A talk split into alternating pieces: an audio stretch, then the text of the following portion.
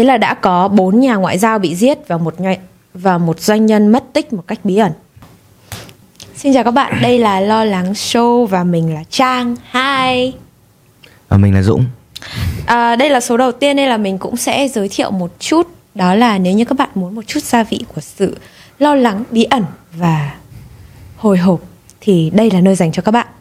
Và một điều hay ho nữa đó là bạn Dũng sẽ hoàn toàn không được biết trước câu chuyện mà mình kể là gì và tất cả những cái à, phản ứng của bạn ấy sẽ giống như kiểu là xem video rồi react ấy. Ok. Ok. Hôm nay câu chuyện của chúng ta sẽ là về một viên kim cương xanh bị biến mất một cách bí ẩn cách đây 30 năm. Theo sau đó là hàng loạt vụ giết người bí ẩn và khiến quan hệ ngoại giao giữa hai đất nước tệ đi một cách trầm trọng. Hai đất nước mà mình nói đến ở đây là Ả Rập và Thái Lan. Cách đây hơn 30 năm thì người Thái sang Ả Rập để xuất khẩu lao động rất là nhiều. Quan hệ hai nước cũng rất là tốt đẹp. Và nếu như mà các bạn chưa biết thì Ả Rập theo chế độ là quân chủ chuyên chế nên là Ả Rập vẫn có hoàng cung, hoàng tử rồi người hầu kẻ hạ. Một điều nữa là Ả Rập rất là giàu có nên là cũng không lạ gì khi hoàng tử thời đó có sở hữu một đống trang sức và đá quý. Ồ. Lúc đấy, trong hoàng cung Ả Rập có một người giúp việc lâu năm. Ông này là người Thái, thấy đá quý rồi trang sức này nên là chắc chắn là kiếm được rất là nhiều tiền từ đó. Và ông ta nổi lòng tham. Một buổi chiều năm 1989, ông ta quyết định ra tay trong lúc vợ chồng hoàng tử Ả Rập vắng nhà. Tên trộm này là Kirang Krai Techamon. Thôi, mình sẽ tạm gọi ông này là Krai cho dễ nhớ nhá. Ok. Thì ông Krai này làm công việc quét dọn trong tòa dinh thự. Thế nên là ông ta biết có 3 trong 4 kết sắt của hoàng tử chứa nữ trang đá quý. Và quan trọng hơn là hoàng tử thường xuyên không khóa những cái kết sắt này. Và ở Ả Rập ấy thì nếu như mà ông ta bị bắt vì tội trộm cắp thì ông ta sẽ bị chặt tay. Nhưng mà ông Cry quyết định là không quan tâm. Ông biết là ông có thể bị bắt nhưng mà ông quyết định là làm tới cơ hội ngàn năm có một mà để giàu lên một cách nhanh chóng. Thế là đêm đến ông Cry viện cớ để ở lại bên trong tòa nhà. Ông ta chờ cho mọi người về hết rồi lẻn vào phòng ngủ của hoàng tử. Ông mở két sắt, có gì lấy được là ông lấy hết. Sau đấy ông giấu chiến lợi phẩm trong khắp dinh thự, những chỗ mà ông biết là sẽ không có ai chú ý. Bởi vì ông là một người làm lâu năm nên là chắc chắn là ông ta sẽ chả bị là nghi ngờ gì cả. Trong một tháng tiếp theo, ông ta kiên nhẫn mang đi từng món và giấu chúng ở một kiện hàng lớn để gửi về Thái Lan. Ông Cry xoay sở để cho đống hàng kia đi qua hải quan một cách chót lọt. Ông bỏ một phong bì tiền dày cộp vào trong kiện hàng cùng mẩu giấy giải thích. Số hàng là văn hóa phẩm khiêu dâm, xin các anh đừng kiểm tra. Ôi, nếu mà thế thì mình cũng không kiểm tra, thật sự. Ôi. Đấy lại còn được đút tiền nữa chứ. Sau vài ngày thì ông ta về Thái, chôn một số chiến lợi phẩm của mình trong trang trại và bắt đầu bán với giá 30 đô la cho một món đá quý. Kế hoạch diễn ra cho đến lúc này phải gọi là mướt mượt mượt. Nhưng quả báo đến sớm. Tháng 1 năm 1990, ông Cry bị bắt tại nhà riêng. Nguyên nhân là cảnh sát Ả Rập đã điều tra ra được là ông trộm đồ và báo lại cho cảnh sát Thái Lan.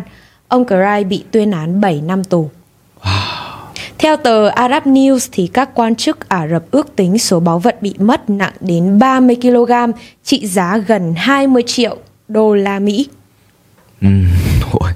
Nhiều tiền đấy. 30 20 triệu đô la Mỹ. Số ngọc quý và trang sức Cry ăn trộm lần lượt được thu hồi và trao trả cho Ả Rập. Nhưng số đá quý được trả về Ả Rập chỉ mới là 80% số đá bị mất. Tức là vẫn còn số đá quý, một số đá quý đã biến mất và không được trao trả về cho Ả Rập. Đáng chú ý hơn là nhiều món thậm chí còn là đồ giả và cũng không ai biết là đồ thật ở đâu. Wow. Nhưng sau đó, một số bức ảnh lan truyền cho thấy là vợ của một quan chức cấp cao Thái Lan đeo chiếc vòng cổ rất giống với một trong những món đồ mất tích. Thì trong số các số báu vật bị mất, có một viên kim cương xanh da trời cực kỳ quý hiếm, nặng 50 carat và to bằng một quả trứng. Mà kim cương ấy thì phải 10.000 viên mới có một viên có màu và màu xanh thì lại càng quý và phải hàng triệu triệu năm dưới độ sâu là dưới cái độ sâu là 600 km dưới lòng đất thì nó mới hình thành được một viên kim cương như thế. Và đấy, Không ai biết tung tích của viên kim cương xanh kia ở đâu Nhưng một chuỗi bi kịch cũng bắt đầu từ đây Ờ. Vào tháng 8 năm 1989, một lãnh sự và hai nhà ngoại giao Ả Rập được cử sang Thái để điều tra về vụ bê bối này. Sau đó khoảng gần nửa năm, đầu tháng 2 năm 1990, tức là chưa đến một năm, thì lãnh sự này bị giết một cách bí ẩn ở Bangkok. 10 phút sau khi ông lãnh sự bị giết, hai nhà ngoại giao còn lại cũng bị bắn chết khi đang lái xe đến trụ sở bởi những tay súng lạ mặt. Họ bị bắn khi chỉ còn cách điểm đến khoảng vài trăm mét thôi. Cùng lúc đó, cùng lúc đó thì đồng nghiệp của hai ông này cũng bị bắn chết tại nhà riêng. Ôi. Vài tuần sau, một doanh nhân Ả Rập cũng được cử đến Bangkok để điều tra số châu báu mất tích. Không hiểu tại sao lại là một doanh nhân được cử sang Thái Lan, nhưng mà ông này cũng bị bắt cóc và đến nay không ai biết là ông ta đang ở đâu. Có một nhân chứng đã khai là ông này bị bắt cóc, đem đến một khách sạn, sau đó là bị giết và đốt xác. Theo một nguồn tin mình đọc được thì nhân chứng này là một ông đại tá của Thái Lan. Nhưng mà đến khi tòa án Thái bảo ông này ra làm chứng cho lời khai của mình thì ông lại từ chối. Bởi vì ông sợ là những lời khai của mình sẽ khiến cho ông ta bị trả thù. Ờ. Thế là cũng chả ai biết được là liệu có phải ông doanh nhân kia bị giết thật hay không hay là mất tích như thế nào. Và lời khai của cái ông đại tá kia cũng không có giá trị. Đấy. Thế là đã có bốn nhà ngoại giao bị giết và một nhoi- và một doanh nhân mất tích một cách bí ẩn. Và lúc này, Ả Rập lại tiếp tục phái một nhà ngoại giao có 35 năm kinh nghiệm đến Bangkok để giám sát cuộc điều tra. Ông này tên là Khoja. Khoja. Ok, Nhớ nhá. ok, ok. Ông có 35 năm kinh nghiệm. Mới đầu ông chỉ được ông chỉ định ở lại vài tháng, nhưng mà vụ án kim cương xanh này đã khiến ông ở lại vài năm. Mà ông này thì rất là thẳng tính, ông đã xuất hiện trên mặt báo địa phương của Thái Lan rất là nhiều lần.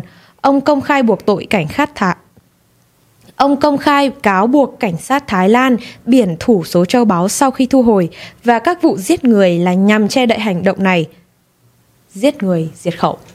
Đấy. Dưới áp lực của Ả Rập, Thái Lan tìm ra người đàn ông mua lại hầu hết số châu báu do ông Krai mang về nước. Ông này là một người bán đồ trang sức ở Thái Lan. Ông ta bị cáo buộc là đã bán số hàng và đánh cháo bằng đồ giả. Và một chuyện kinh khủng đã xảy ra. Đến tháng 8 năm 1994, vợ con của ông bán đồ trang sức bỗng nhiên mất tích. Thi thể họ được phát hiện ở trong một chiếc Mercedes đậu ở ngoại ô Bangkok sau đó. Dù trên thi thể có dấu vết bị đánh đập, nhưng báo cáo pháp y lại kết luận là họ chết do bị một chiếc xe tải tông. Và lúc này thì nhà ngoại giao Khoja lại xuất hiện trên mặt báo và nói rằng tay giám định tưởng chúng tôi ngu, đây không phải là một tai nạn, bọn họ muốn che đậy vụ án này. Yeah. Hóa ra là ông Khoja nói đúng. Sau đó người ta phát hiện nhóm cảnh sát chịu trách nhiệm thu hồi châu báu đã biển thủ một số châu báu, cưỡng ép người lái buôn và giết chết vợ con ông ta. Và cái người mà chỉ huy cho cái những cái người cảnh sát để biển thủ kho báu tên là Chalor Ketes.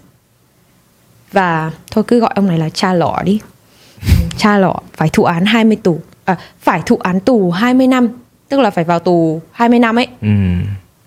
Tay chỉ huy này cũng từng nói với báo chí Thái về lời nguyền của đống trang sức bị lấy cắp kia. Nó sẽ hiện đâu đấy trên à, đây. Đồ trang sức và đá quý trộm từ Ả Rập Xê Út đã mang lại vận rủi cho những người không phải là chủ sở hữu thật sự. Ừ.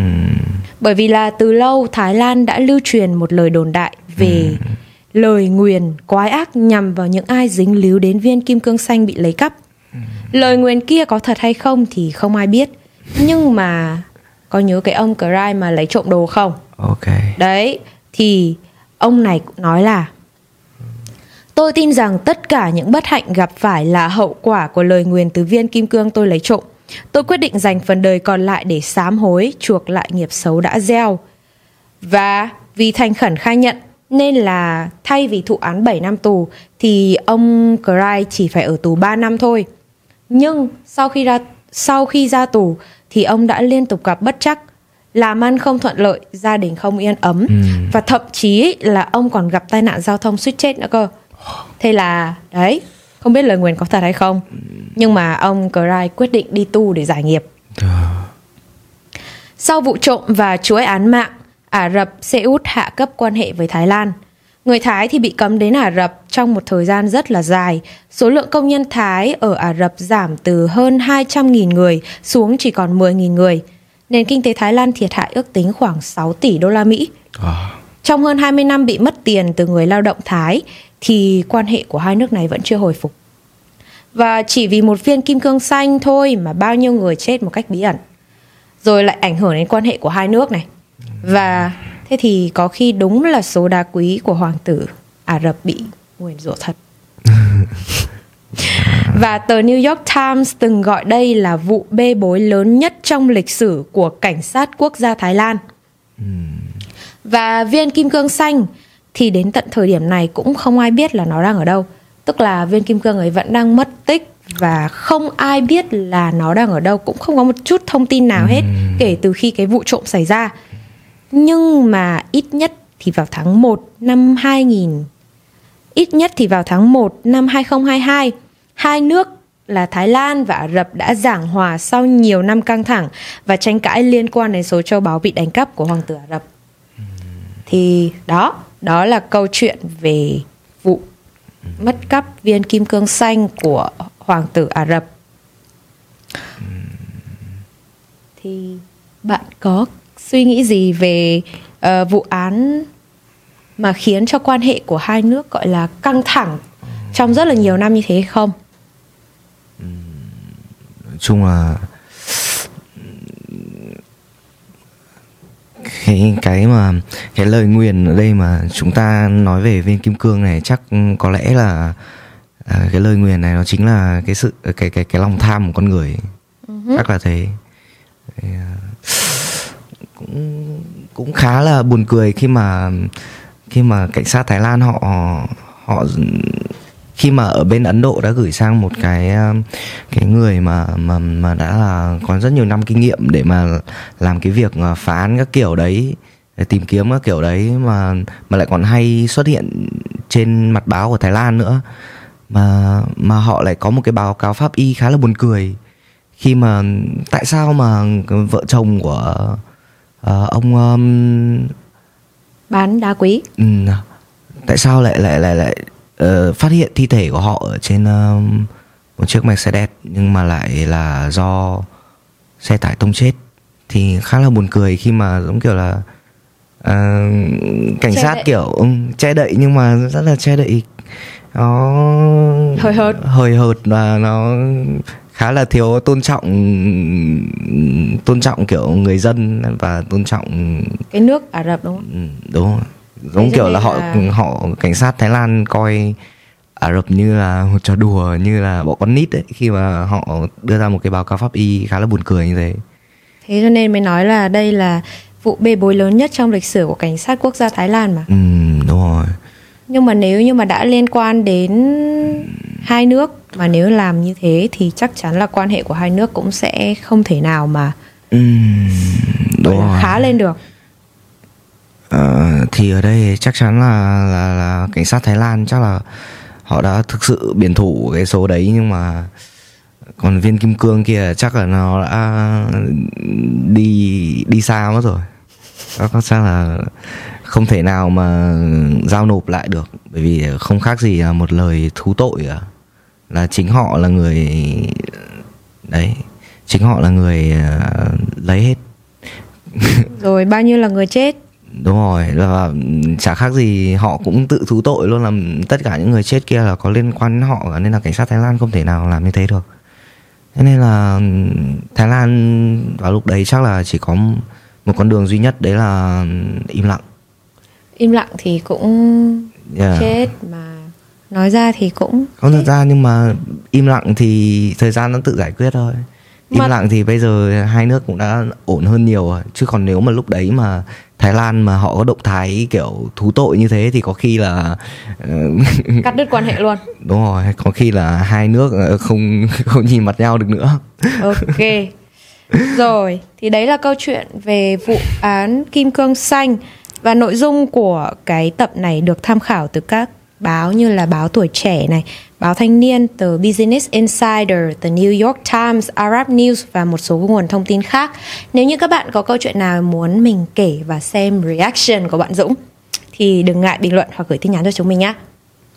Bye bye. bye, bye. Nào, kể tiếp nào.